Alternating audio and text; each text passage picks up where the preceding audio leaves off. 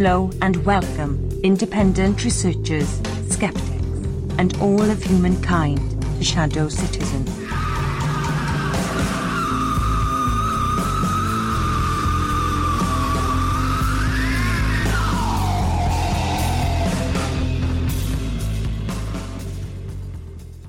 Welcome to Shadow Citizen episode 16 with returning guest Catherine Austin Fitts. Uh, you can listen to us live and chat along on mixlr.com slash forward shadow citizen. We're also simulcast on radioconfluence.com, and you can also listen to us right on our homepage, shadowcitizen.online. And we have a fan page there. We have some merchandise, so please check it out. My name is Rob O'Sell, and my co host is Rachel L. McIntosh.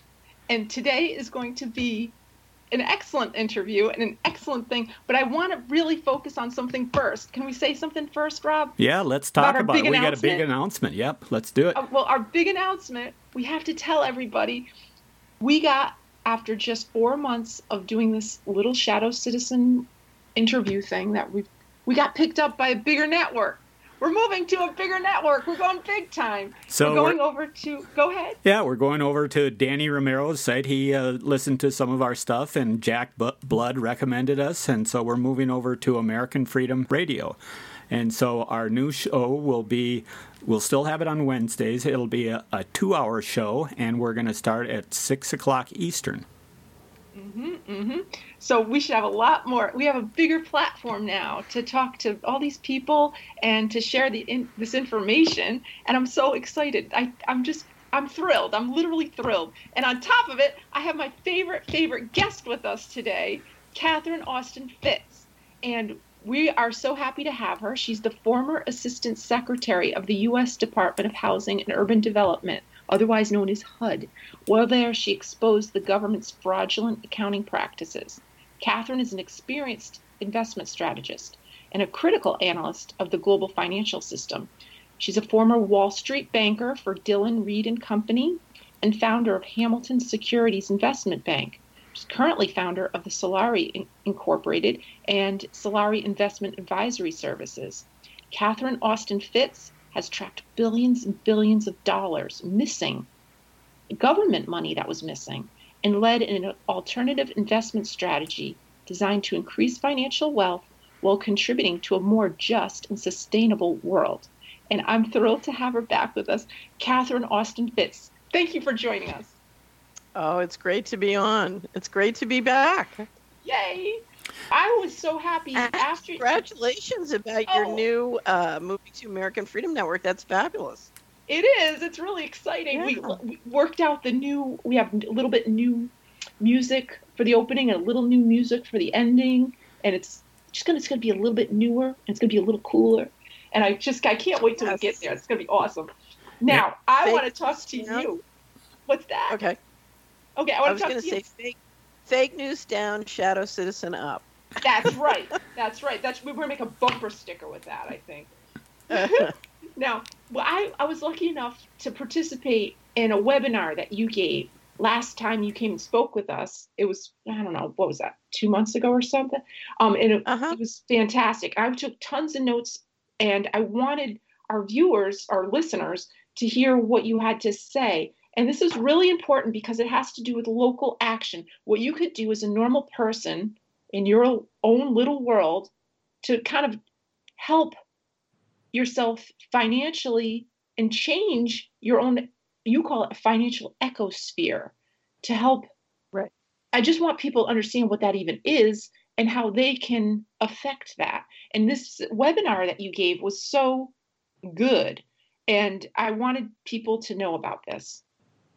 So uh, the webinar was called unpacking your financial ecosystem and the idea was to help people understand how the money worked around them, particularly the federal government money, because as we go through the changes that we're going through in our economy, there's tremendous opportunity to re engineer our, our, local economies in a way that create more employment and add to a higher quality of life for all of us.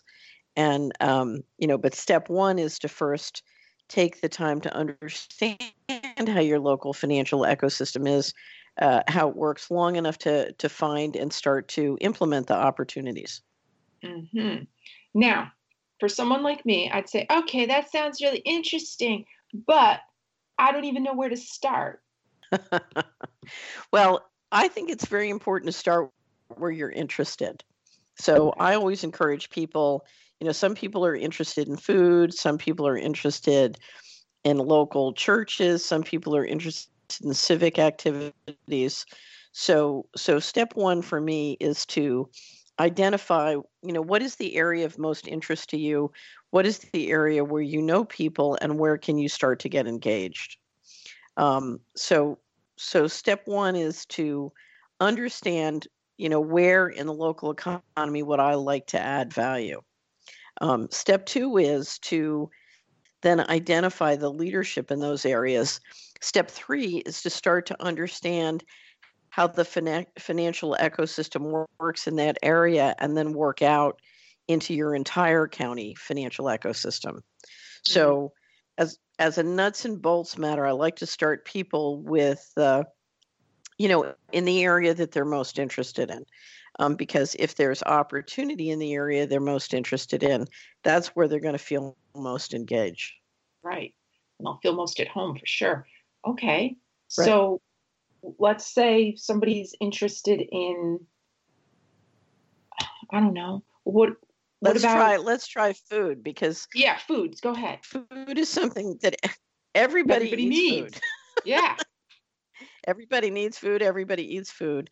And so um, and what you what you tend to find in a lot of local economies the people who are actively doing things and are engaged are the foodies. Either they're gardening or they are um, participating with local farmers or they're doing farmers markets. You know it it it changes county to county because America just breaks down into 3,100 counties. Mm-hmm. But usually you you have some version of the local food system. And what I like to do is identify the farmers and the restaurants that are both growing food locally and selling food locally. If you're a far, if there's a farmers market, you're really lucky. And so the first thing I would study as a foodie is how the money works on food. How much are we spending on food and and how much of that is the local farmer getting um, including how much are the local governmental institutions you know like schools and uh, prisons and different different things run by government. Where are they putting their food dollars and is it going to the local farmers and how is that creating jobs locally? So for example one of the things you'll see rachel is in many areas people are too busy to, you know, they don't want to interact with the local farmers, go to the farmers market, but, but they will always eat at the local restaurants that advertise that they buy food from the local farmers. Uh-huh. So, yeah, uh, it's it's very interesting. But the other thing you'll see is in many areas of the country, a tremendous amount of the food purchases come from food stamps. And there are real opportunities if you can get those food stamps eligible to be spent at the farmers market or in other activities that support the local you know to, to it goes to the grocery stores where the local uh, farmers can market into. So every area yeah yeah yeah yeah, yeah no over it, at the farmers market. Okay good. And and that's yeah, something so, that we that's uh, happened here local just last year. I i go to the farmers market. We have a real nice one. Uh, and uh, yeah, last year they set up where they take the food stamps and, and convert it. They also uh, into you know uh, whatever farmers market dollars or whatever. So. Uh, uh-huh. You know, they take the EBT card and they process it at one place, and then the you know the individual farmers can take these these certificates and then turn them back in for for the cash. I'm not sure exactly how it works, but uh, but it, uh, yeah, I was very encouraged to. Oh, you've seen it see that happening. Yeah. yeah, they just implemented that last summer, so it's a like you say, that's a good thing. You know, rather than uh, weren't didn't you tell us during your last visit the amount of that what people spent on uh, soda pop, you know, as compared to uh, you know fresh produce, and it was just some ridiculous yeah, it's number. significantly, yeah, significantly multiples of, of fresh produce, and that's why another thing is the more we can encourage. Um, there's a wonderful movie. I don't know if you've seen it called Fat, Sick, and Nearly Dead about a wonderful Australian who traveled across America juicing and teaching teaching people how to juice and sort of engaging with them about conversations about diet and nutrition. Because if you look at our healthcare expenditures, we as a nation spend uh, 50% more than the next. Switzerland spends the most per, or they're the number two in terms of per capita expenditures. The United States is number one. We spend 50% more than Switzerland, and of course, we're nowhere near as healthy as the Swiss.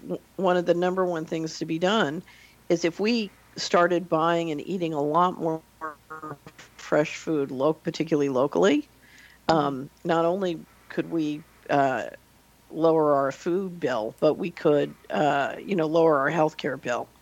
So um, it's interesting. I had a wonderful, one of the top butchers in the world who's Swiss, uh, now lives in America on the Solari report. We're doing a food series, and he said that Europeans spend double for food what Americans do, but they spend half for health care. yeah. he yeah. says you can spend it on the front end or the back end, but there's no, no doubt that, that getting sourcing a lot more food, fresh food locally, whether it's from gardens or the local farmers, is going to um, significantly uh, improve health and quality of life. So that is a very important thing to do. One of the things we've seen, we've made a really big effort here in Tennessee to try and get we have a sales tax on precious metals and one of the reasons we're trying to get that lifted is so that precious metals could be used um, to circulate as coin locally including for food. The other thing we're trying to do and i shouldn't say we because it's really uh, uh, some of my some of my neighbors and allies doing it not me um, are trying to get the food safety rules changed a lot of what is consolidated the farming business into the uh, into the big companies is food safety rules mm-hmm. that has literally put thousands of businesses, uh, small farms, out of business, and made it very difficult to um, to process, uh, uh for example, chickens, and to sell them locally. And so there's been a real effort to get the food safety rules re-engineered so that small farmers can can do more and sell into the local markets. There's a wonderful small farmer named Joel Salatin who's got a great book and it it's called Everything I Want to Do is Illegal. yeah, and no, it's, it's, true. The whole the yeah. I, we have this big. You obviously must have heard about this too about milk. People that have cows and they want to sell their milk well, it's illegal where uh-huh. I live in Rhode Island. You can't just sell cow's milk.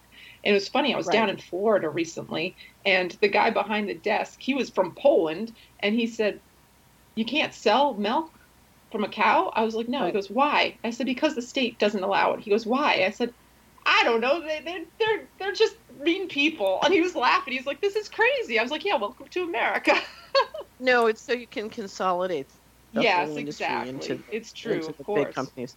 Yeah. So yeah, we had a wonderful uh, uh, dairy farm here. There's a dairy farm right next to me that basically got put out of business, but we had a wonderful raw milk farm here, and the state put it out of business. So um, change the food safety rules, and you can find that you'll do a lot more.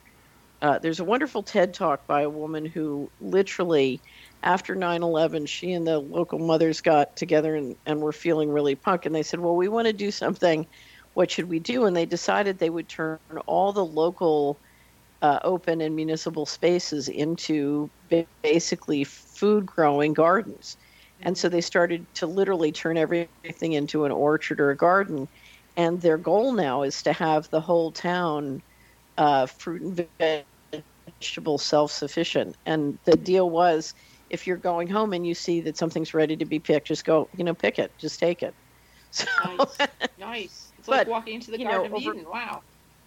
Right, but over many years, that can make a difference. So, um, uh, I think whether it's it's it's relieving the expenses and the regulatory compliance on your small farms, or or you know building up the market and making your currency accessible. One of the things every local area needs is a is a local currency or different kinds of local currencies, and of course politically that's been near impossible to do. It's Uh-huh, one of the say, reasons. yeah, talk about this one for sure because I, I find this Yeah. is like impossible almost. Well, you know, this comes to the the financial system is being used as a control system, not as a financial system. hmm and that, that's why this tricky game of complex rules you know the to centralize the economy we've been trying to run the economy um, uh, you know just with a very complex thicket of rules. I'll give you a perfect example. Um, i was sitting once with a group of women talking locally and i got everybody to start talking about their money and how it worked. One woman uh, was sending her uh, had all of her retirement funds in in local CDs uh, at a bank that had Citibank as a correspondent, and so all her money was going into Citibank, and she was getting a a low percent and uh, yield on her her bank CDs, and then another had an IRA, uh, and and a, she owned in fact Citibank stock, and was estimating she was getting a certain amount on her um, on her uh, on her stock. And then the third woman had a Citibank credit card and was paying 25% to finance her business. So you had these two women uh, getting about three to five percent on their money, although the one with the IRA almost lost everything on the bailouts. Yeah, yeah. and and people like meantime, a very close friend of theirs was borrowing that money back and paying 25%. So, you know, so Citibank was in the middle making 20%. And and you thought, well, wait a minute, why don't you guys just talk to each other and team up with a local bank and find a way to do this locally and everybody can make money and stop, you know, and just circulate all of this locally, particularly if you have a local bank to help. So, you know, there are many ways to do that, but it's insane to allow the vast majority of your savings to just roll out and not get anything for it when in a market economy you could do the same thing for significantly less cost and do it locally. So Mhm. but that's because those conversations aren't happening and we, we're ending up with very complex regulatory systems. Um, I always love to talk about equity because I, you know, I'm kind of a stock market person. I love the stock market, but um, if if in my county, if I want to spend my entire life savings on lottery tickets, I can do it no problem. I can just go down to the store and, and, and spend a lifetime of savings on lottery tickets. If I want to get hard narcotics, I assure you it's not that far a drive for me to figure out how to spend my life savings on drugs, although technically that's illegal. But if you look at the business going on, it seems to be pretty significant across the country. Um, if I buy stock in my, you know, a local business and try and do an equity deal with a local business, we can both go to jail. Yeah. So now there, there's a complex thickets of rules and regulations around that. And if I'm smart and can spend the time and money, I can figure out how to do it. But it's very cumbersome and very expensive. And so basically, what we've done is we've made sure, just as we've made sure the local farmer is not competitive with the big business, um, and the local food buyer wants to go into the big box store to get their food, you know, we've made it almost impossible for me to finance the local dairy farm. So uh, that's something that's a huge opportunity because I assure you, if I have a publicly traded venture vehicle for a lot of the small businesses in my area, I'm going to spend a lot more locally because it'll make my stock go up. Not only that, I'm going to make sure my neighborhood is healthy and safe because that's going to drive my stock up. So this idea that the you know what's good for the stock market is bad for the envir- environment, it doesn't have to be that way. If we have place-based equity vehicles, the more uh, you know, the more wonderful and environmentally healthy I make my neighborhood, the more my stock goes up. Yeah, I have a So, question. We can have a create a financial system. Yeah, go ahead. Yeah, my, my question is for like the normal person, they just heard what you said. They said, you know what, this thing about Citibank and the credit card, you know, how do people, how do people recognize which are the good banks or the good or places to go deal with money? How do they find that out? Well, actually, know? all you all you need to know uh, it's pretty simple. There's a great piece up on Solari called "How to Find a Good Local Bank." Okay. And it walks you through the steps of how to find a good local bank. So, let's say I know nothing about banking or finance, and I let's say I've just moved into a new county and I know nothing about finance. I don't need to know anything to know about finance to find out who's the good local bank because there are all sorts of people in any community. They're what I call the top 10%. You know, they're the 10% that kind of make everything work and they're competent, they're ethical. All you need to figure out is who are those top 10% and figure out where they bank. You know, I'm always laughing because in my community one of my cousin bob is one of the guys that everybody looks to. So you know i don't need to know if it's right or really works. I just need to know that bob's checked it out and he says it works it's got Bob seal and then approval. i'm gonna, okay so right, exactly uh, right. you know so if bob says it's okay it's okay and if you know if bob says he'll fix it i'll buy it and if he says he won't fix it i'm not buying it you know that's how how it works. Okay. So, yeah. So we've got to so know our local community. Yeah. Yeah. So so here's here's one of the things I always tell people: if you want to do more in your community, here's Catherine's plan for making America great, one county at a time.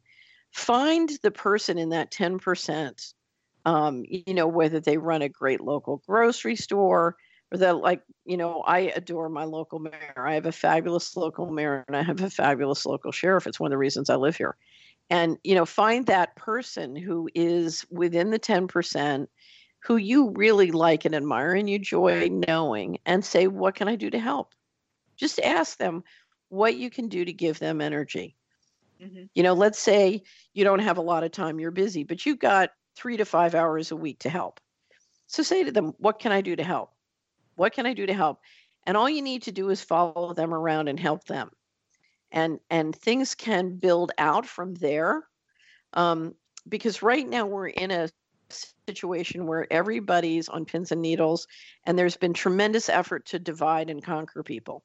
Um, yes. um, and so and and the other thing is we're all very busy we have limited time so and you want to make sure that your time is well used and not wasted and that's why you want to look around and see okay who's the guy who knows this community who's getting something done who's positive. Let me just see how I can help him or her. Mm-hmm. And, um, you know, it could be if your interests are spiritual, it could be somebody who leads a local church or temple. If your interests are civic, it could be somebody who runs the local food bank or a civic organization. If you're interested in politics, it could be the local somebody in the local municipality. Let's say you're an engineer. There a lot of the most interesting municipal innovation is coming, you know, through the engineering and operations. You know, figure out, go to the economic development department and and you know, figure out who that person is or help them. Or if it's in the local business, go to the Rotary or the chamber and figure out, okay, what can I do to help? So, for example, I live in a community that uh, put together and has developed a local um, art center, and you know puts on their own plays, puts on their own theater, um, does all sorts of art shows, and it's quite wonderful. You know, so that's a very successful operation. You know, one thing people do is they try out and contribute. And, you know, they're in the local hee haw show.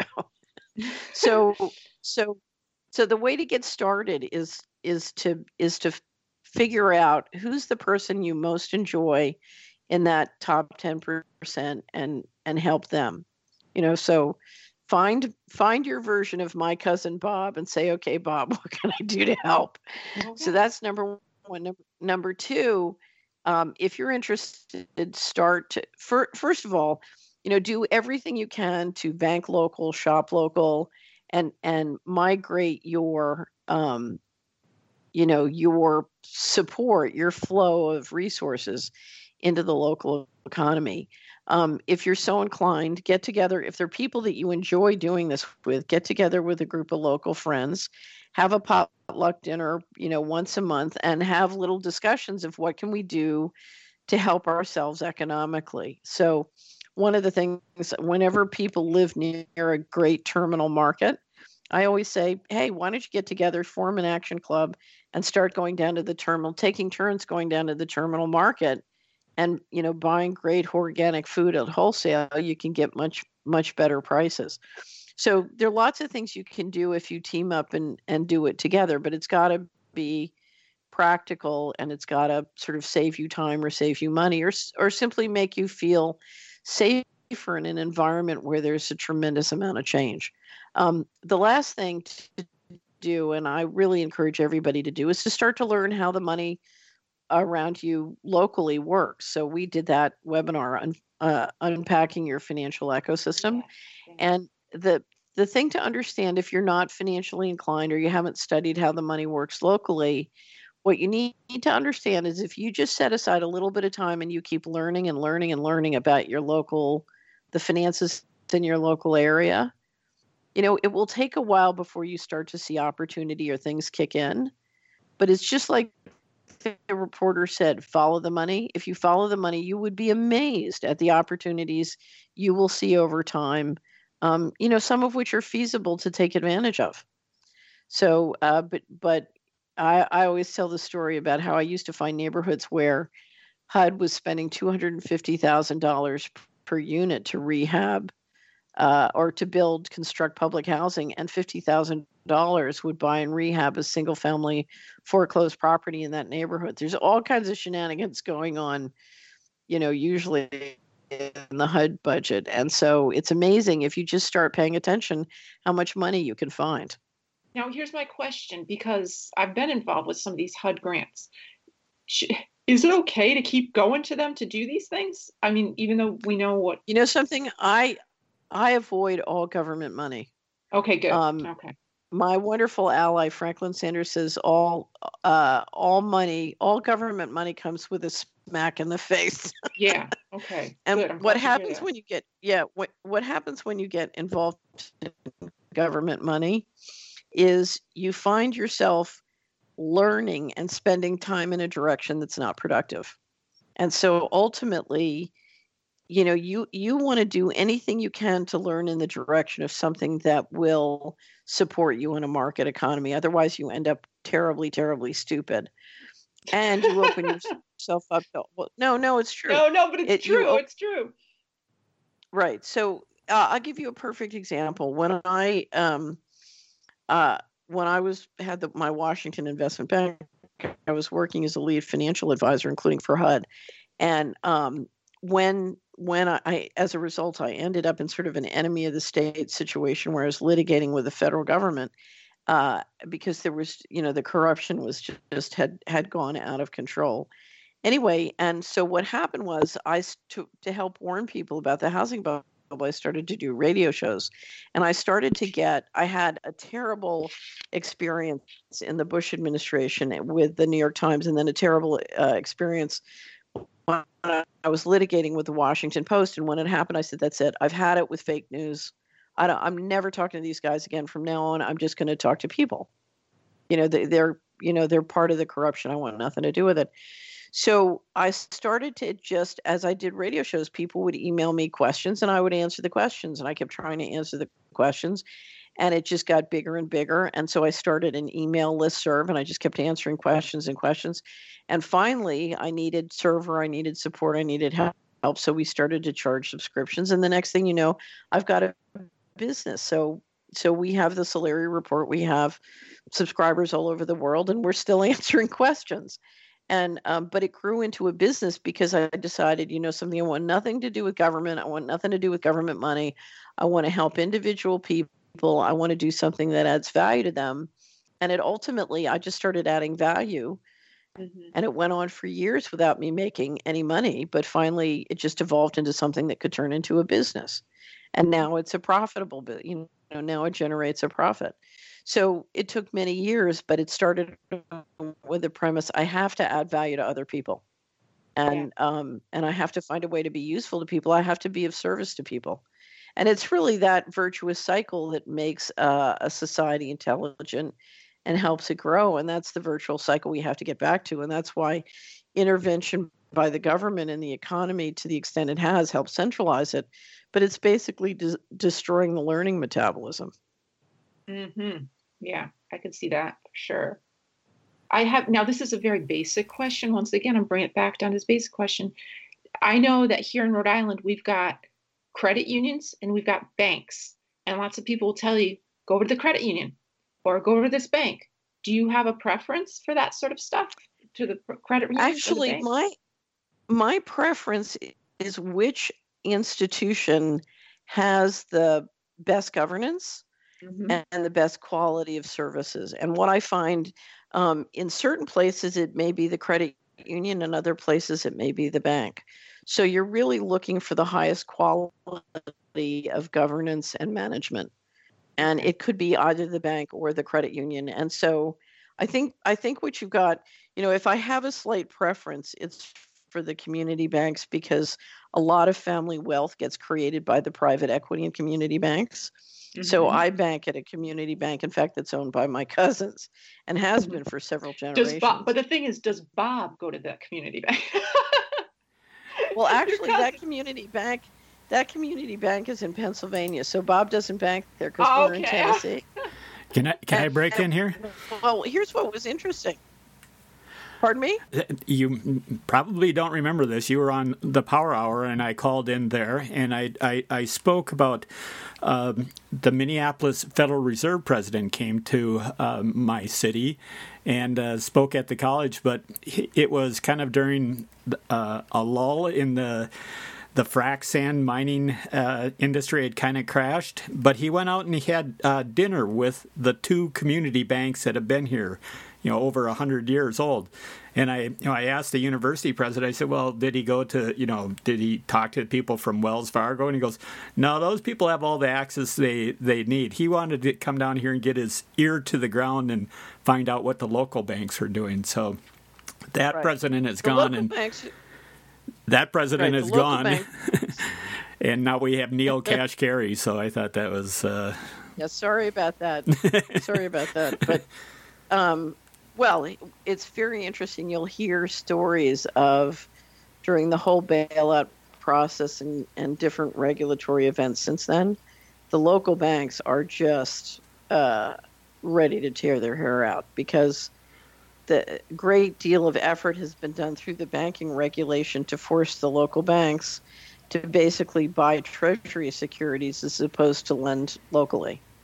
So there's been a great effort through the through the banking regulation to basically shut off credit to local businesses, and um, it's it's one of the things that hurts uh, a local community. Now, one of the things I live in Tennessee, and one of the things you'll see is you still see a lot of small business activity in sort of the small economy and the local economy, and that's because we still have a tremendous number relative to other places in the country of local banks believe me, you you want to have excellent local banks and ex- excellent local credit unions. Very, very important to the health of a local economy. And if we're going to build uh, local equity markets, you want to do that out of the local banks and very much in connection with the local banks because they're the ones that have the deep knowledge of sort of the economics and the financial flows within the community. A lot of times that's where you're best. You know, talk about the top 10% you got a bunch of really fine people you know in in those local banks and credit unions. And that's a that's sort of intellectual capital you want to draw on. Now one of the things i wanted to say is the to me the biggest drain on local economies is the loss of our young people. So the biggest investment you'll see in a local economy is people raise and educate their young people and then the young people take off for Wall Street or Washington or big co- corporations, they don't stay on Main Street. And one of the reasons I'm so keen on building equity flow within communities is you want to attract the young people, you want to finance them. You know, we want to shark tank our young people on on Main Street. Um, if if we're going to integrate all the new dazzling technology, it's going to be the young people who are going to help to do that. And so, um, one of the things you want to do is you want to get your local bankers and the local educational leaders, both high school and tech centers, community college, and universities in a room and say, okay, how can we start to create apprentice programs that make it possible to to help the young people circulate, learn the local economy and businesses, and make it possible for them to buy out the boomers out of their businesses or start new businesses. You know, whatever makes sense by each person. It's very granular. Um, but anything the local business leadership can do to make it financially attractive for the community and young people to finance them to build the local economy, that is fantastic. I went out to. Uh, I, I, was, you know, I was working this morning, and I stopped in to grab uh, something to eat, and uh, it was at a you know quick uh, quick store, and there was like a young woman in there, you know, 25 years old, uh, seemed uh, you know clear, level headed, and everything I put a $5 bill on the countertop and she said, Your total is $2.10. And I reached in and I pulled out a quarter. I said, I got enough change. Here's a quarter. And she s- stood there and she started making change off of what the cash register told her. And I just said, No, you just have to give me $3.10 back. And uh, here it was 215 uh, not uh, and you know i just thought uh-huh. she says uh, i'm not good at math in the morning is what she told me and i just thought oh no this is a new math person you know but otherwise very friendly well, very perky very uh, seemed very bright but for some reason the math had uh, she's probably used to just using a calculator all the time well, here's the thing: the the if there's one thing you want to do for your kids or grandkids or young people to help them be financially successful in life, it's helped them be great at math. So um, that's why anything you can do, particularly in the grade school and the high schools, to make sure you have excellent math. It was one of the reasons I was so I just despise Common Core, and because because you if you you you must have math skills without a calculator um, if you're going to understand how the money works in your life. It's going to be the less you understand about math, the easier you are to manipulate and harvest. Exactly. Yeah, it's true. It's actually true. Yeah, I yeah. think that's very true, and that's that's something that always troubled me when I, you know, when that happens. I mean, it's not it's not a rare occasion that that happens. I'm sure other people have experienced similar things like that, where. Yeah. Uh, Right. The other thing, the other thing that's very important to making sure you're not tricked or harvest is to understand the history and the natural resources in your place. You'd be amazed how many times I drive around the country a lot, and I can literally stop in a diner that's right on Interstate 64 and ask the waiter or waitress where Route 64 is, and they won't know. So, yes yeah, I've had that happen you, too. People like, I don't, I don't know what you're talking about. Right. So, so you're losing sort of an understanding of the geography and the mapping of a place. It's one of the reasons I don't use GIS software. Um, you know, I always have those big trucker maps with me, and I'm always mapping out the place wherever I go. Now, I may use GIS on top of it, but but I really try and make an effort to understand what's going on in the geography and the economy of the places that I'm driving through. And um, and what's frightening is that that you can tell the young people have not been educated. There's a wonderful group in Vermont that has something called Quests, Community Quests, and it's a tr- treasure hunt um, organized around the history and the natural resources in your place. Um, so if if you can help the kids really learn math, just excellent basic math skills, and learn the natural resources and the history of their place, uh, they become much more immune to being harvested or tricked it's pretty interesting. One of the, the things that I like about my local community is uh, every year at Halloween, they uh, the historical society dresses people up in period costumes, and they give a tour of the local cemetery and talk about, you know, the founders. And, oh, wonderful! Yeah, it's, yeah, it's pretty cool. It's wonderful. a cool idea. Yeah, yeah, that's really wonderful. Well, you know, one of the things that's going to happen, the president's new budget is coming out in May. So we'll see what is proposed. Um, but what is happening is that, uh, and one of my favorite quotes of 2016 was the German finance minister staying at the G20 meeting in um, China said the debt growth model is over. There are no uh, there are no reforms that aren't real reform. There are no changes that aren't real reforms. And what he was saying is, we can't just throw, you know, we can't just print paper and throw it at problems. Now we're going to have to change. And unfortunately, what's happened in America is for 50 years we've just printed more and more debt, and basically paid everyone to not cause trouble. And so we've built up enormous uh, inefficiency. So if you look at the healthcare problem, people are angry at Congress for not being able to solve the problem, but Congress's inability to solve the problem to a certain extent reflects uh, a series of realities. So number one reality, the pharmaceutical companies are not subject to market forces. If they were, prices would be very different.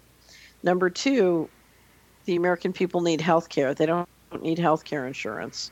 Um, and so by by adding in a layer of financialization through the insurance companies, we've added cost to it that is completely unnecessary. Um, yes. Third, we've litigated we've litigated and regulated the doctors into a state of, you know, in, into a nightmare state, which has dramatically increased their expenses and you know, I think detracted from their ability to spend time or help with healthcare.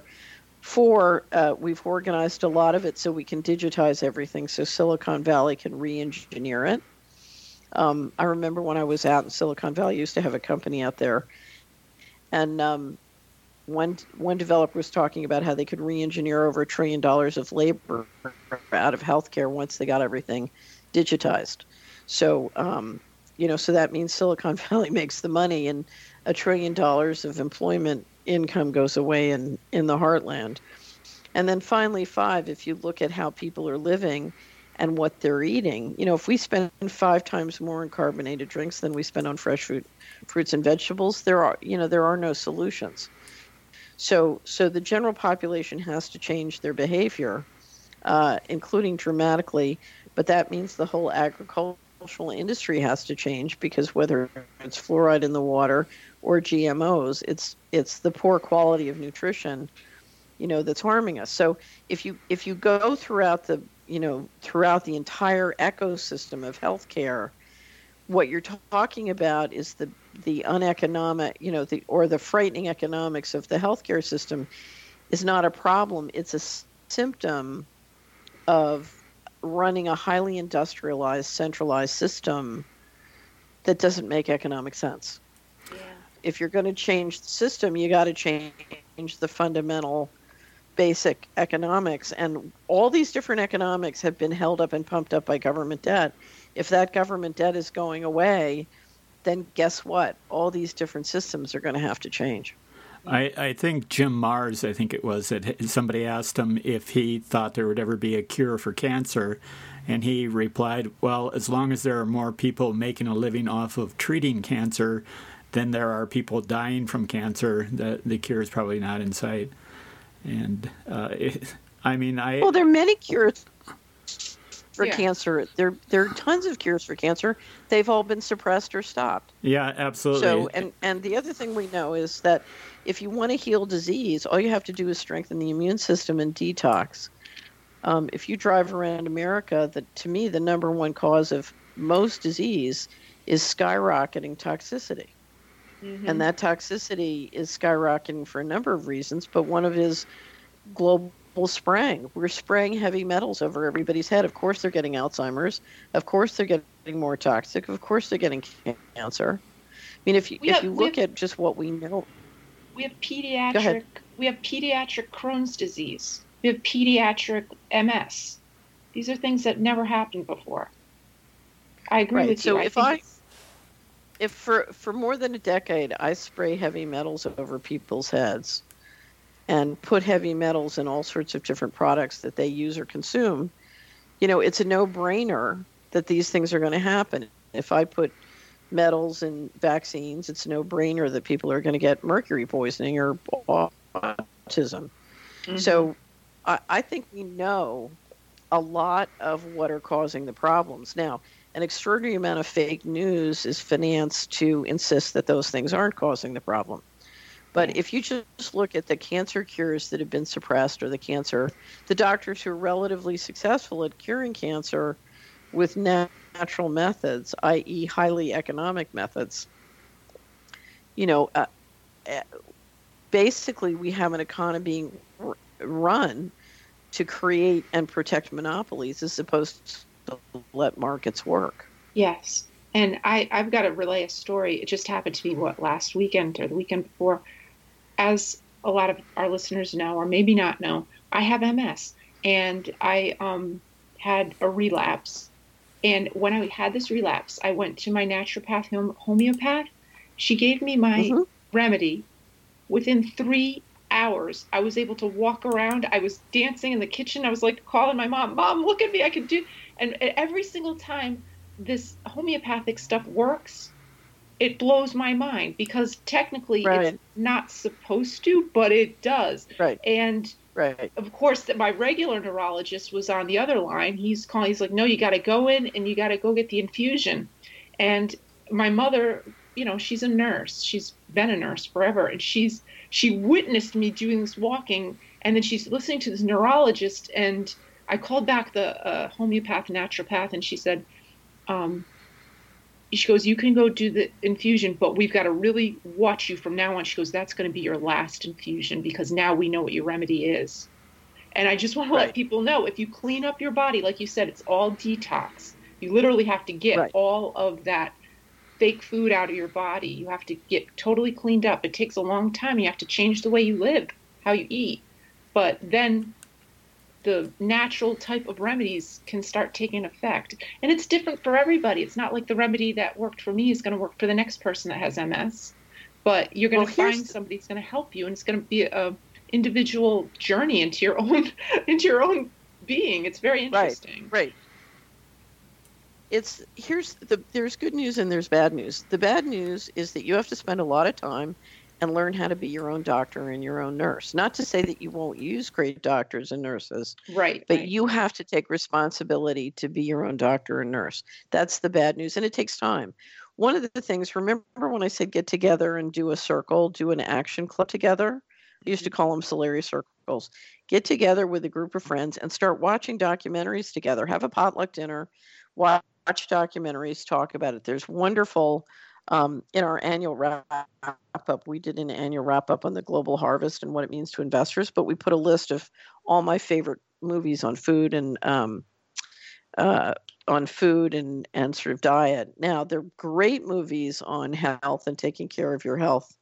Um, you know, so there's truth in cancer, truth in vaccines. There's all sorts of things being developed. So, so I would use documentaries, and if you like to read books, and and as you said, you've got to figure out what works for you and everybody is different. Everybody's unique. So it's a matter of trial and error. The good news is if you do it you will have great health and economic health care you know in your home and in your kitchen that you control for the rest of your life. And you will have a much healthier and probably longer life so the bad news is you got to do it yourself um, and and there are lots of people who can help you and there are lots of great tools that can help you um, and if you do, you will be much happier and much healthier. The reason okay. I discovered all this was during the litigation with the federal government, things got very dangerous.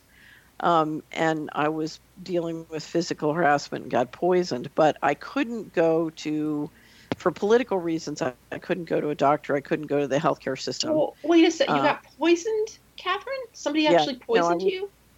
Oh, yeah. Multiple occasions I was poisoned. Holy Toledo. So, well, it turned into a real food fight. What happened was evidence was falsified, and mm. and the effort to frame us failed. And so then I wanted to go into court, but obviously they didn't have any evidence of any wrongdoing, and so clearly didn't want to go to court. So it got very, you know, messy, and I was very insistent. So that's when they started. When I started to uh, just coincidentally get poisoned. Anyway, so but the poisoning taught me a lot about detox. Wow, go ahead, keep talking. I can't believe this. So, go so the the poisoning is how I learned about detox and the power of detox, because um, when I started to detox, I, I was really, um, you know, if you look at where my health was versus what happened when I detoxed, Yeah. That's when I discovered, oh, you know, this can be reversed and we have the technology to do it. It's time consuming, but anybody can learn how to do it and uh, do it. We have a great um, report on how to detox. So, you know, and again, it's trial and error. You do it yourself. But what happened was, I discovered I literally couldn't go to the healthcare system. I couldn't go to hospitals, and I had to figure out how, to take care of it myself. And that's when I literally tried Rachel every old timey recipe that exists. I tried them all, and I discovered the ones that work for me. And one of the things I discovered is you know, there is a way at very low cost in your own home to provide 95% of your own health care. And, you know, I, I'm not going to go into it today, but let me tell you, I don't, don't even contemplate going to a doctor unless iodine and castor oil packs have failed. hmm and they almost never fail. they almost never fail. Um, okay, so so let me talk about the red button problem because that is the heart of all the different issues we're we're discussing. It really Um, is. yeah. It really is. At the summer of 2000, I was giving a speech, a wonderful group of people called Spiritual Frontiers Foundation International. And this is a group of people that have a conference once a year about how to evolve our society spiritually. And so I said to this wonderful group of spiritually evolved people, uh, we were talking ab- about um, the congressional testimony regarding um, the drug dealing by the alleged drug dealing by the U.S. intelligence agencies into South Central LA. And um, I'd been asked to speak about how the money works in organized crime to explain the sort of corruption that was happening in Wall Street and Washington.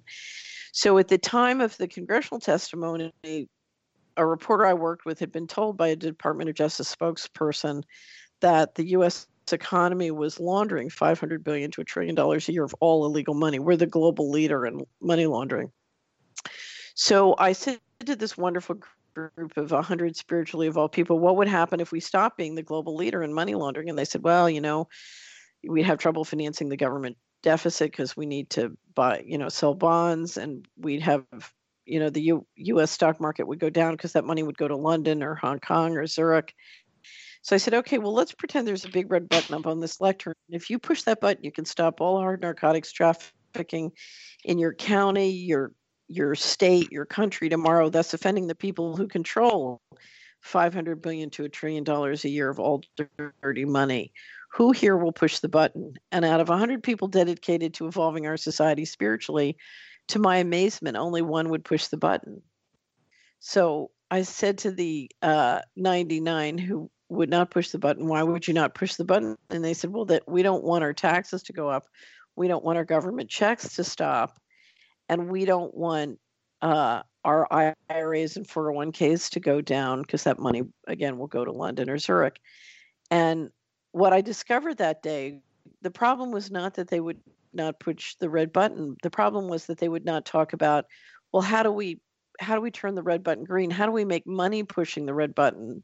Because then we can push the red button. So this gets back to the problem that our economy is dependent on war economy. I know what's happened to a certain extent to Donald Trump. He got in there ready to change things. And what he discovered is in America, America doesn't want to push the red button because they want their check. Yeah, and no. so when you told us if the making story, America great again,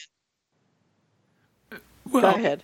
Yeah, when you told us the story about um, the credit unions and the farmers markets, I could see lots of people going, "Oh yeah, that's great. I'll go do that." And then I could see them still using their Citibank credit cards, or you know what I mean? They'd be like, "Okay, let me go, let me go to the People's Credit Union," but they'd still but have this element of because they can't because they want to get their Social Security check.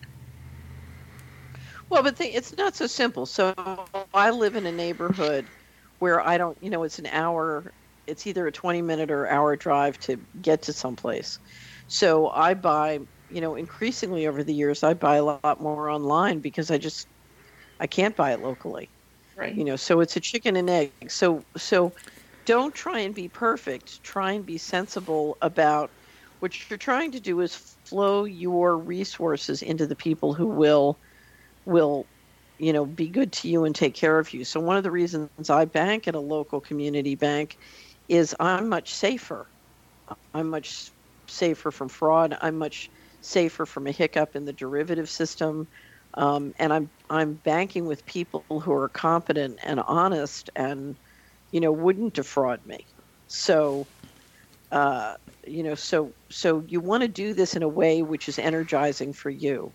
Mm-hmm. Now, if you if you have a credit card in one of the banks that was you know responsible for the bailouts and is clearly involved in major corruption, then you just you need to get that out of your wallet because spiritually and energetically that's affecting you. If you flow resources and money into something which is energetically, you know, bad for you, that energy is coming in. So I just think as a spiritual question, you know, if you uh our Solari coin on the on the one side says do unto others as you would have them do unto you and to the extent you can finance unto others as you would have them finance unto you because the, the reason congress can't solve health care and many other problems is everyone in america is making money off of doing something which is harmful to people yeah this yep. this you know i mean let's talk about i always say the you know the reason we are on the land we are is because when our ancestors came here we, we murdered the 60 million people who were here